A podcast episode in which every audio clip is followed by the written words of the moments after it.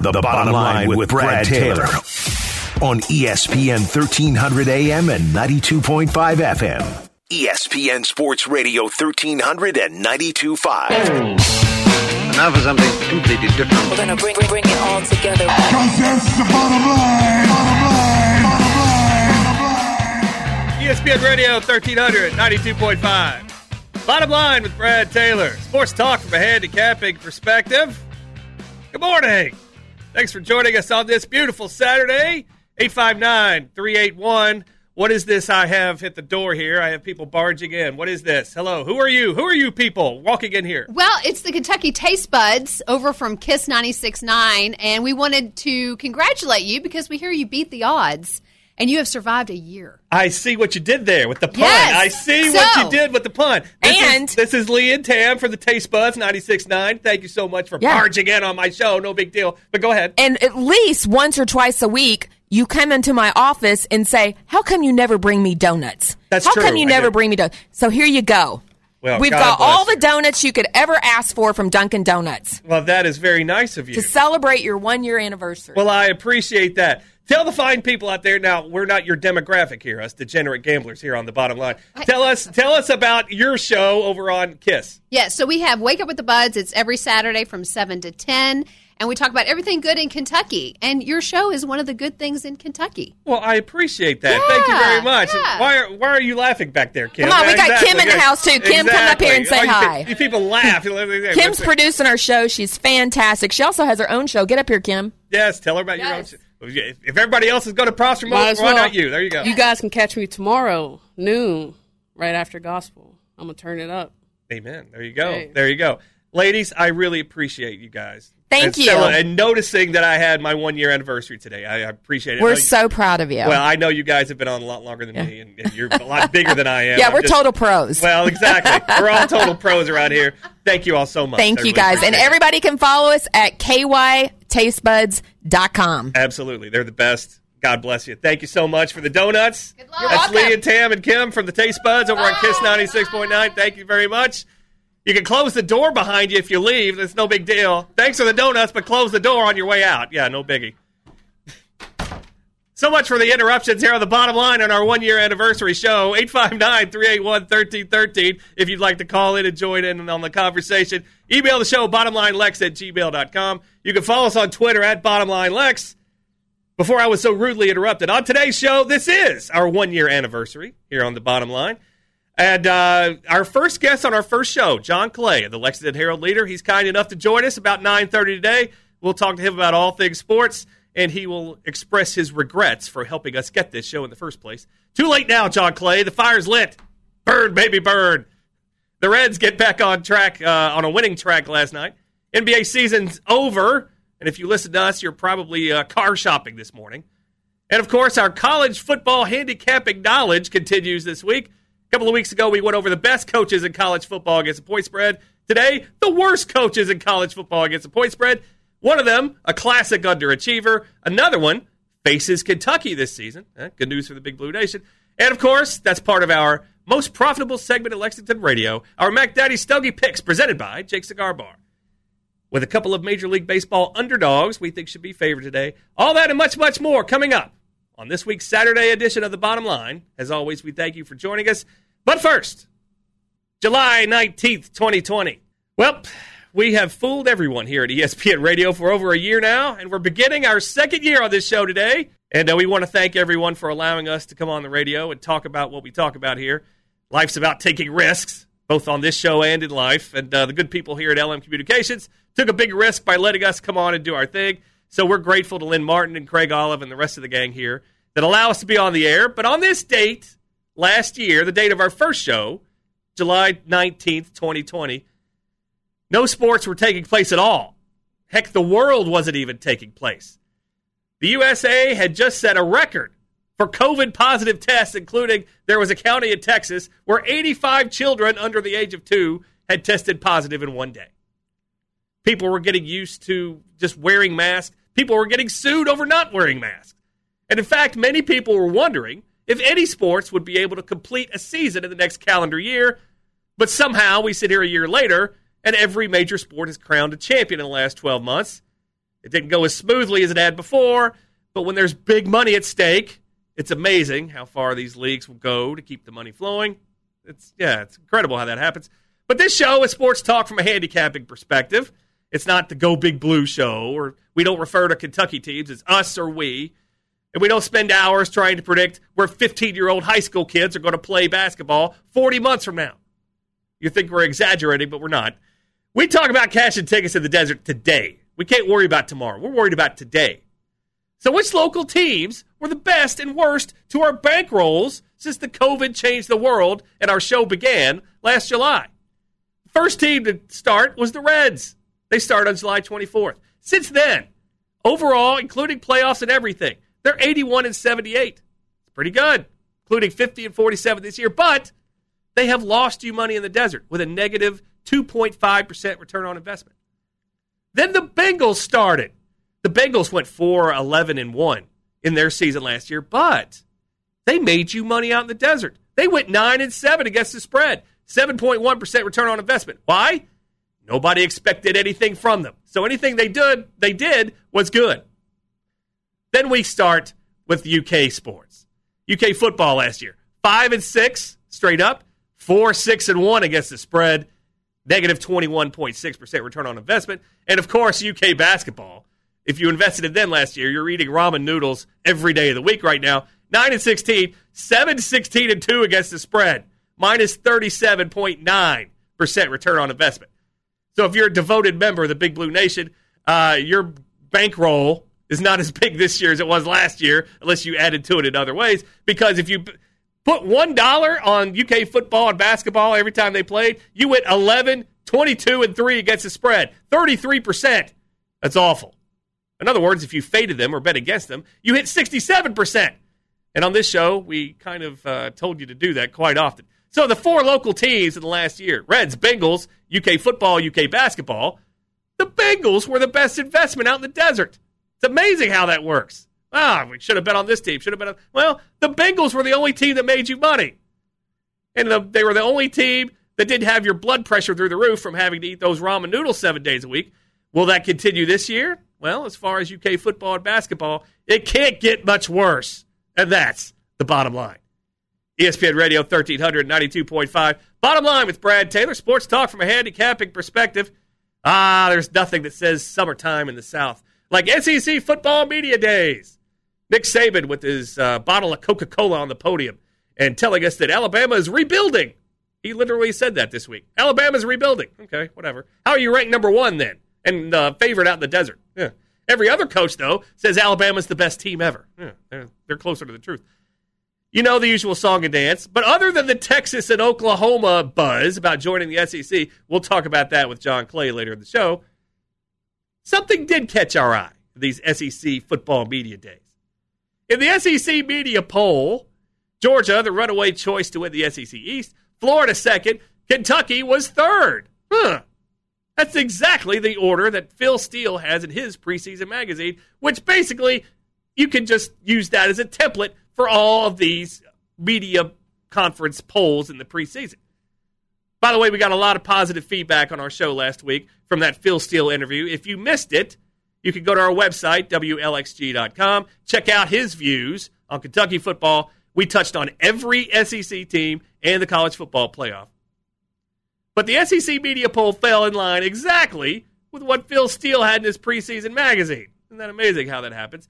But Kentucky finished third in that poll and even got a vote to win the S E C championship game. Uh-huh. Come to find out that two of the voters in that poll were associated with the three-letter fanboy show across town. Do you think one of them was guilty of that heinous crime of predicting U K football would win the S E C this year? Uh-huh.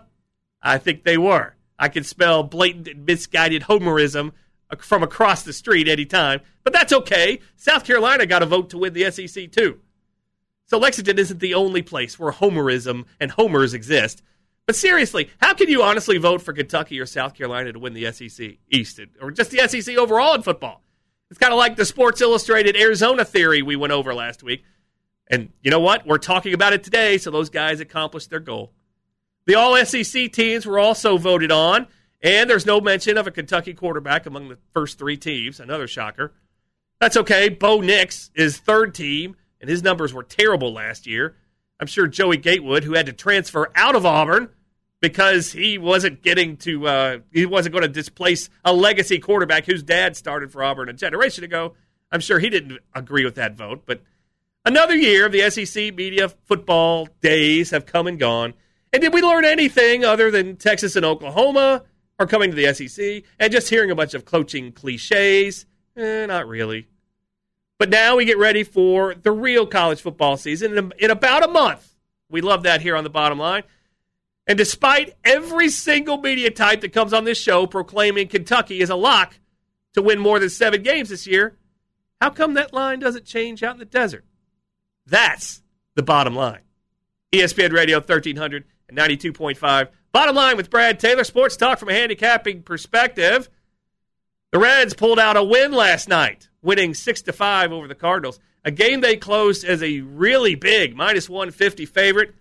The bullpen tried their darndest once again to give away a uh, game that they had in the bag before they settled down and got to Heath Hembree in the ninth inning. Heath Hembree now his sixth save in the month of July, a perfect ninth inning with three strikeouts. What bullpen issues? What are you talking about? Why are you talking about that? This bullpen's terrible. No way. This bullpen's great. Yeah, right. Well, this bullpen is still twenty-ninth best in the major leagues in E R A.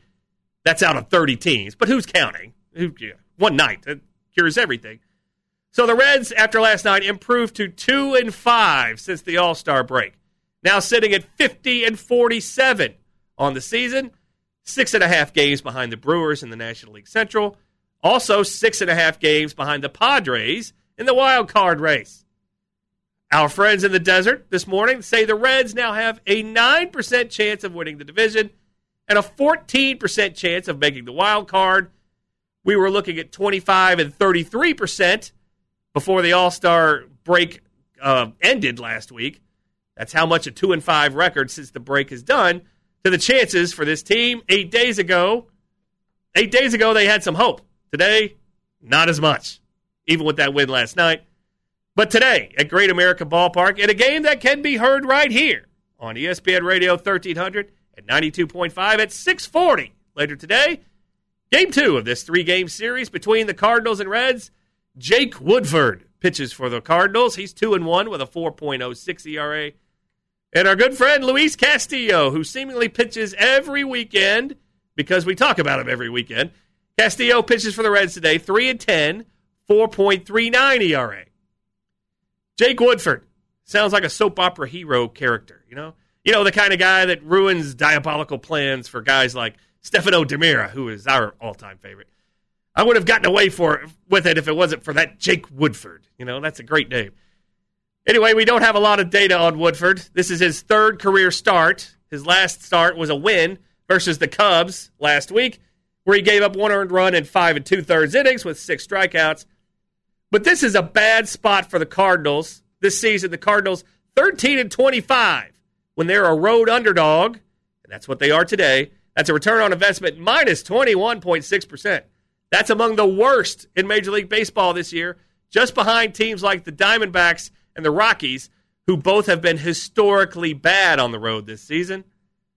But our old pal Luis Castillo tries again for the Reds today. No pitcher has started more games this season than Castillo's twenty. Today will be number twenty-one.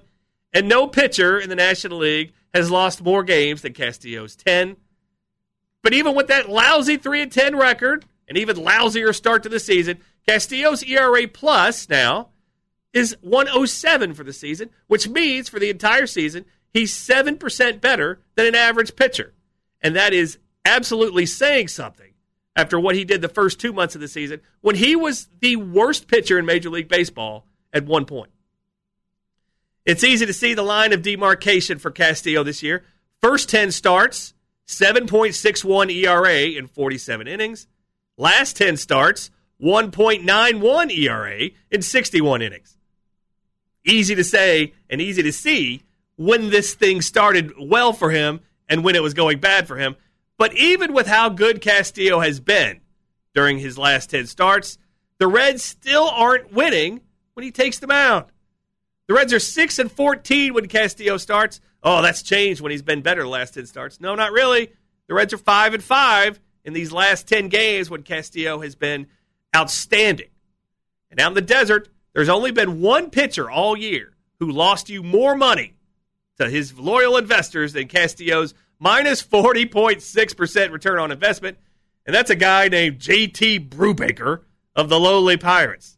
Brubaker, there's another soap opera name for you. Castillo, a home favorite today. That's not the best spot for him in his career because the Reds are twenty-three and twenty lifetime when Castillo starts as a home favorite, including three and four this year. That's a negative eight point seven return on investment lifetime. Castillo has faced the Cardinals three times this year. one and two, eight point one six E R A. But remember, two of those starts were in April when Castillo was the worst pitcher in the league. Things have changed since April. But this is a very average and mediocre start for the Reds, uh, a spot for the Reds. When the Reds are a home favorite this season, they're twenty-two and sixteen. If you put one dollar on the Reds every time they're a home favorite this year, you'd be up two cents. Uh-huh. I've got two cents for you right here, pal. Exactly. The Reds are a huge one eighty, minus one eighty favorite today over the Cards. Total nine and a half. Castillo's hot streak, along with soap opera hero Jake Woodruff making only his third career start. Those are the contributing factors to this line being so heavily on the red side. Cardinals used the entire back end of their bullpen last night, except their closer, Alex Reyes. And the Reds used their entire bullpen except Amir Garrett. Advantage Cardinals. We know that for sure. If you're playing this game today, it's Cardinals and nobody. The Cardinals have the value because I don't care who's pitching and how well they're pitching for the Reds. The Reds should not be a minus one eighty over the Cardinals. I'm sorry, they just shouldn't. If you take the Reds today and cash your ticket, congratulations, but we won't be with you. And that's the bottom line. E S P N Radio thirteen hundred, ninety-two point five. Bottom line with Brad Taylor. Sports talk from a handicapping perspective. Coming up after the break, we know why you're here. You're not being friendly. You just want our Mac Daddy Stogie Picks, the most profitable segment of Lexington Radio, presented by Jake Cigar Bar. That's next, right here on E S P N Radio thirteen hundred and ninety-two point five. E S P N Radio thirteen hundred, ninety-two point five. Boy, I've heard this song somewhere before. Record player in my bedroom way back when. Yeah. Bottom line with Brad Taylor, sports talk with a handicapping perspective. Had one of these donuts during the commercial that the uh, Taste Buds brought in. You know, I probably should have had them eat one in front of me just to make sure they weren't laced with something. I just, I don't, I don't trust anybody around here. Got to, got to look out. Got to make sure this wasn't some kind of setup for to sabotage this show. But nobody can sabotage our picks. And it's time for the most profitable segment at Lexington Radio. Our Mac Daddy Stogie Picks, presented by Jake Cigar Bar. How do you celebrate cashing a ticket out in the desert? Do what we do and have a Mac Daddy Stogie down at Jake Cigar Bar at Brandon Crossing. Check them out online, jake cigar bar dot com, and go see our friends Jake and Autumn. Tell them the bottom line sent you, and you'll get their V I P treatment, jake cigar bar dot com. The N B A season ended this week. Milwaukee Bucks, your N B A champions. Did you have that before the playoffs? Uh, we didn't. So, yeah, if you did, hey, props to you. Bucks won game six as a favorite. What a shocker. And they covered the spread, too. Another shocker. That made the favorites five and one. Straight up and against the spread in this series. And if you did what we asked you, excuse me, begged you to do all throughout the N B A playoffs, you went fifty-four and thirty-seven against the spread. We only yelled it from the mountaintops for two months on this show. So if you missed out on that's on you. If you didn't miss out, uh, make sure to splurge on a good car when you're shopping this morning. Odds already out for next year's N B A. Nets favored two to one. Lakers always overvalued. They're six to one. Uh, yeah, want to make a terrible bet? Just bet the Lakers win it all. Bucks plus eight fifty to repeat. Phoenix plus twelve hundred.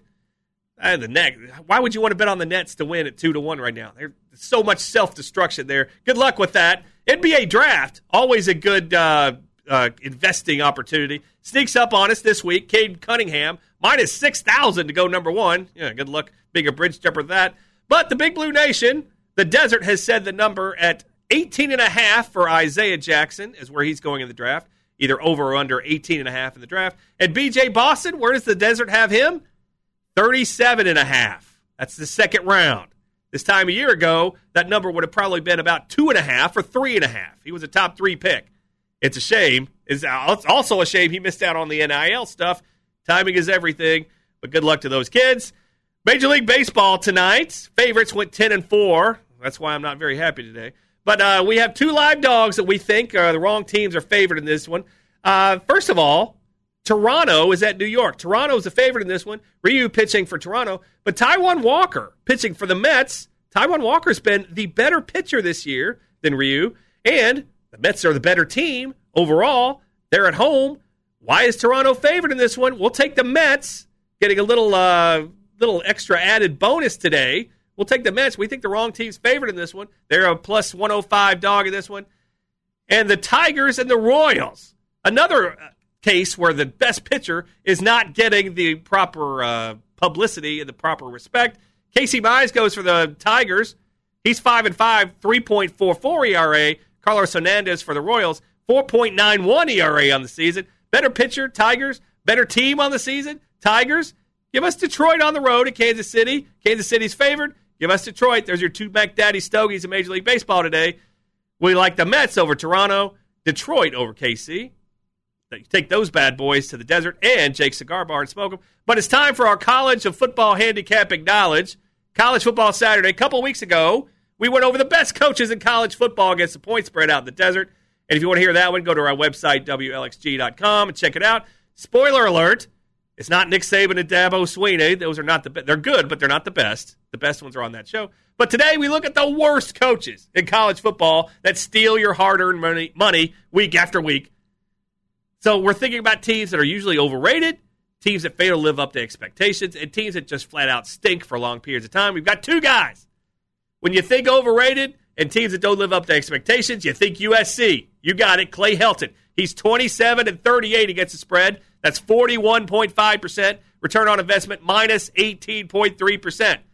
Just think, a few years ago, U S C had both Lane Kiffin and Ed Orgeron as their head coaches.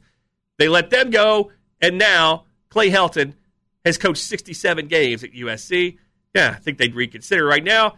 And who is this guy? Here's a name familiar to the Big Blue Nation. Doug Martin. Who is Doug Martin? Where have I heard that name before? No, not the former Tampa Bay running back. It was called the field hamster or something like that. Some kind of hamster of some sort for about eight, ten years ago. Doug Martin played football in Kentucky for both Fran Kersey and Jerry Claiborne back in the early eighties. I'm sure he probably still has some connections here in Central Kentucky to this day, and I apologize in advance. Remember, this is subjective. This is not subjective, it's objective. But sheesh, how does a coach go fifty-two and one seventeen at two different schools? Not to mention be the absolute worst coach in America at covering points, covering point spreads, and still keep cashing a, te- a paycheck every week. He may stink as a coach, but either he has he's the best butt kisser in the history of the world, or he is blackmail, blackmail material on people at New Mexico State. Why are we talking about Doug Martin at New Mexico State other than the fact he's the worst coach in America at po- covering point spreads? Oh, yeah. New Mexico State, his team, just happens to come to Lexington to play on November twentieth this season, right between Kentucky's games against Vandy and Louisville. Oh, by the way, New Mexico State's win total projected for the season, one and a half, the lowest total out in the desert. So there you have it. Clay Helton of U S C and Doug Martin of New Mexico State, who travels here to Lexington in November. Those are the worst two coaches in college football against the spread. By the way, that line, Kentucky, New Mexico State, probably will be in the thirties. So be prepared to lay a lot of wood in that one, if you know what I mean. And that's the bottom line on the worst coaches in college football that you do not want to go with. E S P N Radio thirteen hundred, ninety-two point five. The Bottom Line with Brad Taylor. Sports talk from a handicapping perspective. Coming up after the break, we continue our one-year anniversary celebration with the first guest we ever had on the show, John Clay of the Lexington Herald-Leader. He will join us. That's next, right here on E S P N Radio thirteen hundred and ninety-two point five. E S P N Radio thirteen hundred, ninety-two point five. We hope this isn't the final countdown for our show. I'm not sure what uh, what that was, inside information. But speaking of our one-year anniversary special, our next guest was the very first guest we had on this show over a year ago now, and it's only fitting that he comes back on this show a year later. And I know that in his heart he deeply regrets helping us get this show. He's our good friend for the Lexington Herald-Leader, John Clay. John, how are you this morning, my friend? I am doing. I'm doing great, Brad, and congratulations on uh, one year. I, I checked with my friends in the desert, and they say this is the biggest upset since Georgetown, Villanova in eighty-five championship game at Rupp Arena that you made it one year, but congratulations. Already starting with the cheap shots, are we? Okay, well, here we go, John Clay. Now, let's talk S E C football. Thank you for that, sir. I appreciate that very much. trying to get in, trying to get in a preemptive strike. Yes, I exactly. Because yeah, well, I know what's coming. I, I can only guess what's coming. Well, it's coming right now. S E C Media Days. Now, I need to know, yeah. were you involved in them, and were you the one guy that picked Kentucky to win the S E C?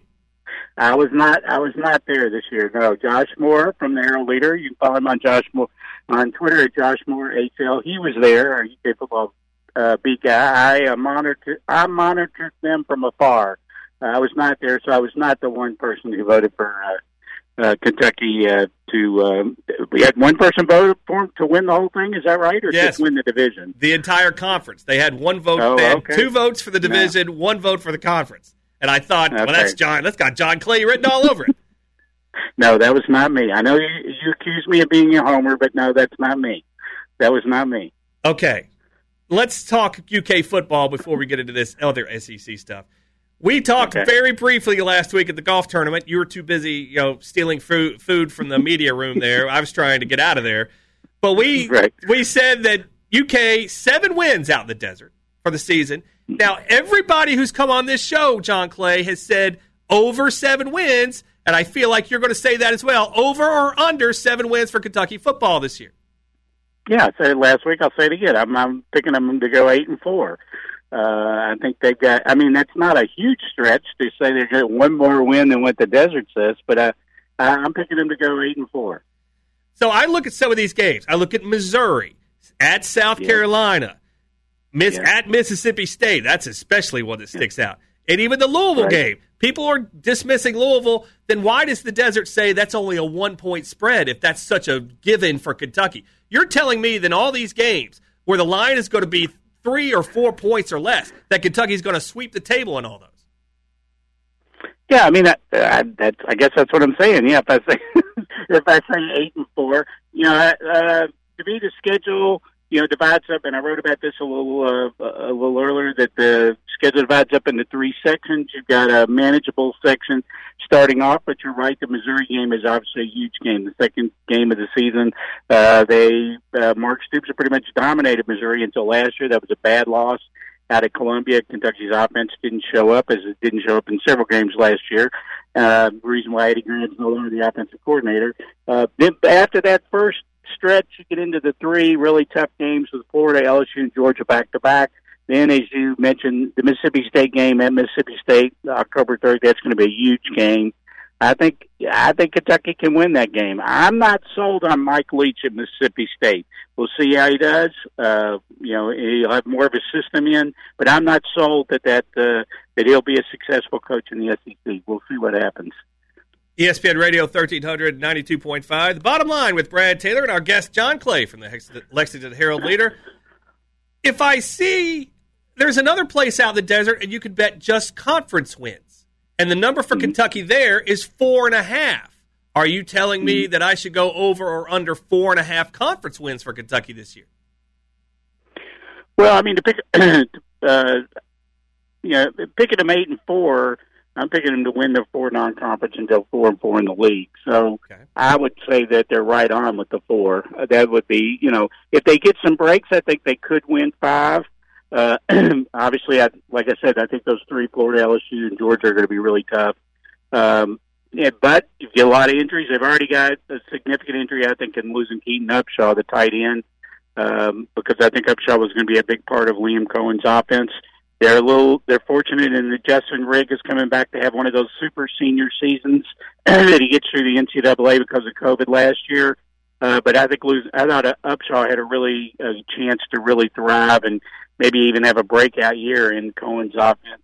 Uh, so that hurts. So injuries are always a big deal with Kentucky. But yeah, I would say four and four is the is the you know is the popular pick, and there's a reason why your friends in the desert have that as the over under. Well. It- Yeah, you're right. But here, my thing is, you're asking a team to win five conference games, and how many times have they done that since nineteen seventy-seven? I think once or something like that. That's that's right. a little, and you got a new quarterback and a new offensive coordinator. Well, you're asking a lot there. But I think my question is the quarterback situation. We had Phil yes. Steele on last week. I know you were too busy, you know, feeding your face out at the golf tournament, but Phil Steele was on our show last week, and he says Will Levis, if healthy, will start all twelve games for Kentucky this season. Are you on board with that, John Clay? I think he's probably the favorite to come in and be the quarterback. I mean, I think there's a reason why he transferred. I don't think he transferred from Penn State here to sit the bench. Uh, he's got a strong arm. It's going to be interesting to see because Penn State, they didn't really let him use his arm. They used him more as a running quarterback. We'll see what happens. What I hear is that Joey Gatewood looked better in spring practice than maybe they thought. Uh, and I think Bo Allen's obviously, obviously still in the mix.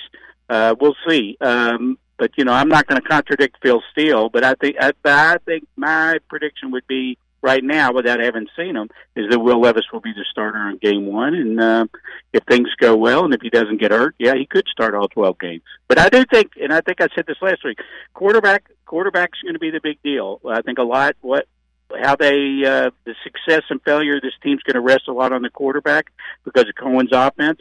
And I think, you know, obviously quarterback is an important position, but you got somebody when you got um, somebody coming in as a transfer trying to put in a new offense.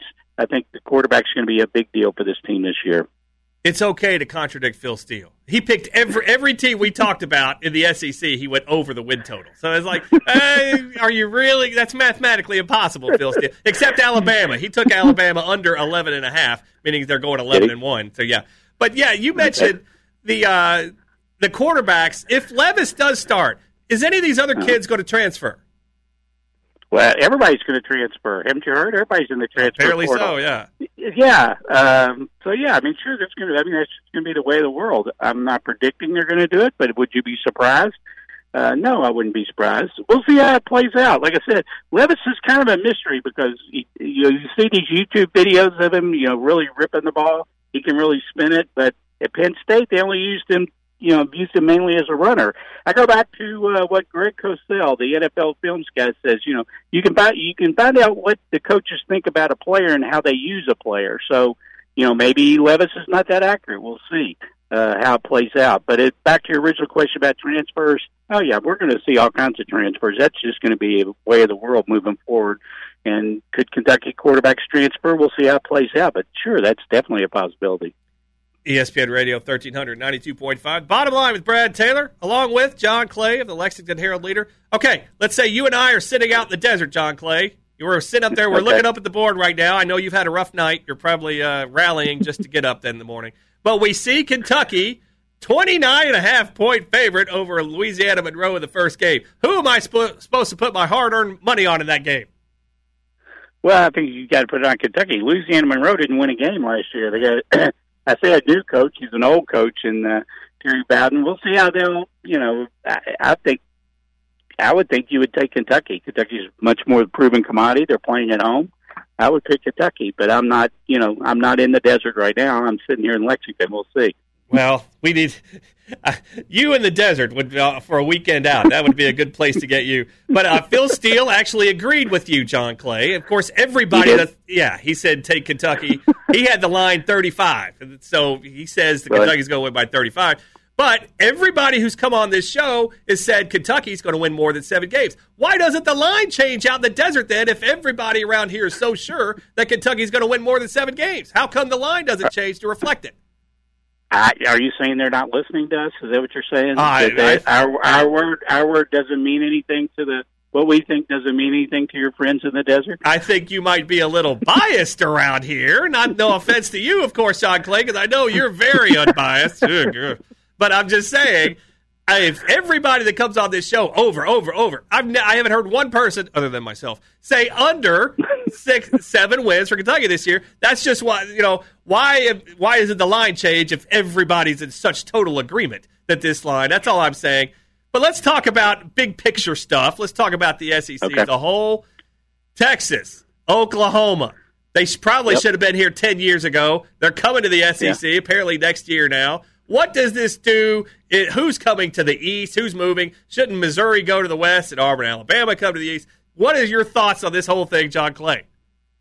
Yeah, I think I think you're going to see Auburn and Alabama come to the East. I think you'll see Missouri go to the West. Uh, I mean, when you look at geographically, that makes the most sense. I think there may be some pushback. Maybe some uh, some people will want to go just to a sixteen-team league with no divisions, and you have sort of pod scheduling, which they kind of the way they do it in basketball right now. But I think they want to have that championship game and have a true championship game uh, between East and West. What I think is going to be interesting to see is, you know, you got to go to nine. Don't you have to go to a nine-game conference yes. schedule? I don't yes. see how you can stick with an eight game. If you do an eight game, you're only playing one team in the other divi- other division. I, I don't see that. What I'd like to see them do is go to have uh, have the two divisions, eight teams in each division. You play everybody in your division once. You play two teams in the other division, but no more of this permanent, uh, you know, opponent in the other division. Play two teams from the West, rotate them around, so that by the end of the four years, your you know your players have played at least once against every team in the league. I think that's the way it should be. And none of this, you know, well, Kentucky won't play Texas until, you know, two thousand forty or something like that. You know, if you're going to get Texas and Oklahoma in the league, you want to give your fans a chance to see them play against those teams. So hopefully, you know, hopefully that's what they'll end up doing. E S P N Radio thirteen ninety-two point five. Bottom line with Brad Taylor, John Clay from the Herald-Leader. If you're Oklahoma, other than yeah. money, wouldn't you want to stay in the Big twelve? Because you're all, every year, you're right there for the college football playoff. Everybody's got them in the college football playoff this year. They're going to go eleven and one, twelve and one, going to be right there in the playoff. You go to the S E C, those days are all long gone. Why are, if you're Oklahoma, why would you want to ruin that? Other than yeah, money. What, but, well, but yeah, other than money. I mean, money is the be-all, end-all in this whole thing. I mean, the S E C in the fiscal year two thousand twenty, their teams got their schools got forty-five million dollars. The Big twelve got forty million dollars. You take five million dollars every year, plus the S E C gave each one of their schools twenty-three million dollars to make up for the money that they lost in COVID. Plus, you've got, starting in two thousand twenty-four, uh, the S E C has the lucrative, maybe the most lucrative co- uh, media rights contract in the history of college athletics with E S P N. I mean, Oklahoma wants to get in on that money. And the S E C, I'm sure, thinks with Texas and Oklahoma, especially with Texas, but also with Oklahoma, they got a huge football following, that they're going to make even more money. So the rest of that stuff, it doesn't matter. What matters, they've proven it time and time again, is is money. Somebody said, well, would Oklahoma really leave Oklahoma State behind? Of course they'd leave Oklahoma State behind. They wouldn't worry one minute about Oklahoma State. It's all about money. It has been for a long time. And, you know, as far as the football playoff, there's a good chance you might see once the twelve-team football playoff gets here, there might be four S E C teams among those twelve teams. You know, who knows? So, but it's all about money. I mean, we, we know that by now, and that's what that's what this is all about. A spirited John Clay giving us a life lesson, ladies and gentlemen. Follow the money in life, and it'll, it'll tell you all the answers to all the questions you have. So there we go. Is there? If you talk about four conferences of sixteen teams, last time I yep. checked, there are, the Power Fives have sixty-five teams total, and then there's Notre Dame sitting out there. Does anybody get left right. out? Oh, yeah, there's going to be some teams that get left out. The interesting thing to be, of course, is going to be what's the Big twelve going to do? It's going to dissolve, and our teams gonna, and leagues going to come in and pick off those schools. If that happens, I could see schools like Kansas State and Iowa State getting left out in the cold. Uh, I could see the big, you know, I could see some of these leagues. For example, the A C C. Let's say the A C C says, okay, we got to go to sixteen teams. We'll take West Virginia, since West Virginia is a good geographic fit, but not, none of those other schools are a good geographic fit. And who's sitting down there in Florida? They're in Orlando, U C F. They already have a really good football program. They're there in Orlando, a big city, good big footprint. Then you'd have U C F, Florida State, and Miami in the A C C. I could see him saying, you know, sorry, Kansas, sorry, Kansas State, you're too far out there. Iowa's not going to let Iowa State come into the league. I could see him taking U C F. Uh, I think you're going to see a lot of those things happen. And what's going to happen with the Pac twelve? You know, are they going to add two more teams? But I think we're headed, that train is barreling down the track towards four super conferences of sixteen teams, and there's no doubt some are going to get left out. E S P N Radio thirteen hundred, ninety-two point five. Bottom line with Brad Taylor and John Clay of the Herald-Leader, who's on fire today. All right, let's talk about something that'll get everybody around here excited. The Reds, buy or sell. Should the Reds buy or sell with its trade deadline coming up this week? They, they should sell, because I don't think any way they're going to make the playoff, not with, playoffs, not with that bullpen. And I'm not for giving away, uh, you know, some of their top prospects uh, just to, you know, because they have a chance maybe of getting into the playoffs. I don't see any way to get in the playoffs, especially with when you look, A, at that bullpen, and B, you look at the National League West where you got the Giants, Dodgers, and Padres. I think all three of those teams are going to make the playoffs. So if I'm the Reds, I don't know that I would be real active, uh, but if I got a you know deal where I could get some good prospects for you know for somebody, that's what I you know that's what I would do. Uh, I definitely would not be in the buy mode. Nick Castellanos gone, or does he stick around? I think he'll stick around because I think Castellini is big on fans identifying with players. I mean, I've heard in the past, like one of the they they waited too long to uh, trade uh, Aroldis Chapman, and one of the reasons was because Castellini didn't want to do it because he thought fans came to the game to see Chapman pitch, and not only that, they would stay for the whole game uh, and wait for Chapman to come in. So I think, I mean, Castellanos has had such a great year. He's a good personality. I think I think they'll back up the truck. I think Castellini will play. I don't think he's going to pay for a lot of guys, but I think he will pay to keep Castellanos there. Oh, he's. I think you're wrong on this one. I think Castellanos, either he gets traded next week, which he probably should be, or he walks at the end of the year because he's put up numbers this year to earn a bigger contract because he could walk at the end of any season that on this contract that he's got. So, well, yeah. But the, well, if, they, if they're for sure that he's going to walk, then they should trade him, yes, definitely, if he's not going to be back next year. Because that's been their problem in the past. They've held on to these guys too long. And, you know, I heard Casti- I heard Castellini on a podcast saying what somebody asked him about Tampa Bay and their success. He said, well, Tampa Bay doesn't really care about the fans because they don't have that many fans and they don't identify with the players. So they can trade a good player, and, you know, the fans are not going to get upset about it. Uh, so that's what makes me think, you know, with uh, – with Castellanos, that he'll do everything he can to try to keep him.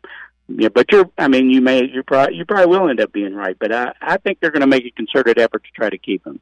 E S P N Radio, thirteen ninety-two point five. Bottom line with Brad Taylor, along with John Clay, the Herald-Leader. Last question, one paragraph or less.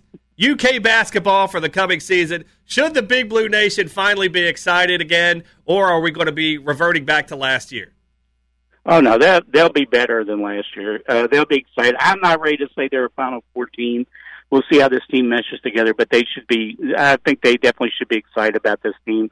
I think, uh, you know, I think Cal did a good job of getting guys to fit specific spots. Obviously, to me, point guard's going to be huge. I'm not the biggest Severe Wheeler fan. I think he's got a chance to be a good player. He turned it over too much from uh, – uh, for my taste at Georgia. We'll see how Tata Washington is. To be the guy to watch is Kellen Grady. I think he's got a chance to be a really, really good player. It'll be interesting to see what he does in this, uh, you know, in this system with uh, good players around him. But, uh, yeah, I think Kentucky basketball fans should definitely be excited about this team. If you're an A P voter, where do you put him preseason uh, poll? I put him right around ten to twelve, somewhere in that, you know, na- neighborhood. I mean, there's a lot of teams that got better, who were good teams anyway, who got better by guys coming back from the draft. You look at U C L A, or you look at the teams with the, you know, adding transfers. You know, talking about Texas and Oklahoma, I mean, Chris Beard is a hell of a coach, and he's, I think he could build something really powerful at Texas. I think they're a team to watch for next year and definitely a team to watch in the future of the S E C. And you look at what Arkansas is doing. I mean, Musselman's done a heck of a job. He's bringing in more transfers. He's recruiting well. People talk about football. The S E C is going to be pretty tough in basketball, too, going forward with these uh, teams being added to the mix. He's John Clay. He's our good friend, and we're very grateful to his kindness, especially in the last year. John, tell us where we can find you on social media and your uh, column. You can find my column on Kentucky dot com or in the print edition of the Herald-Leader. You can follow me on Twitter at John Clay uh, I V. And, Brett, congratulations, uh, sincerely, congratulations on uh, a year in the books, and, and the hope is there'll be many more. Thank you, my friend. I really appreciate that and all you've done. Thank you, sir. Thank you. All right, buddy. That's John Clay, the Lexington Herald-Leader. Coming up after the break, we'll get you ready for the rest of the day on E S P N Radio, and we'll let you know what we learned on today's show. That's next right here on E S P N Radio thirteen hundred and ninety-two point five. E S P N Radio thirteen hundred, ninety-two point five. Bottom line with Brad Taylor, sports talk from a handicapping perspective. Thanks so much for joining us on uh, this Saturday morning. We want to thank John Clay, the Lexington Herald-Leader. Uh, he's always a good guy and a good friend to us, and uh, we appreciate his time as always. Don't forget, at six forty today, Cardinals and Reds from Great American Ballpark. Reds a big minus one eighty favorite in that one. Uh, like they say on The Price is Right, that's too much. I can't lay the one eighty with the Reds against anybody, much less the Cardinals. The Cardinals have the value in this one, so uh, buyer beware. What did we learn on today's show? Well, we learned the uh, the Taste Buds, the uh, show that's uh, on opposite us on Saturday morning on KISS. Uh, yeah, they brought in donuts for us today for our first year anniversary. That was very nice of them. Make sure to follow them on Twitter. I think it's at K Y Taste Buds. So, yeah, make sure to follow them. Kind people and uh, very good people. We're very grateful to them. We also learned Clay Helton and Doug Martin, uh, the worst coaches in college football against the spread. Might want to go against it this year. And we also learned that uh, John Clay, uh, we think he might have lied to us. We think he was the person. We still think he was the person that voted for Kentucky to win the S E C in football this year. Nothing you can tell us will uh, make us change our minds, so he'll have to live with that. But thank you so much for joining us uh, this morning. Uh, make sure you can follow us on Twitter at BottomLineLex, and you can uh, email the show anytime, bottomlinelex at gmail dot com. We'll be back, good Lord willing, tomorrow at nine a.m. So uh, until the next time, as always, may the winners be yours.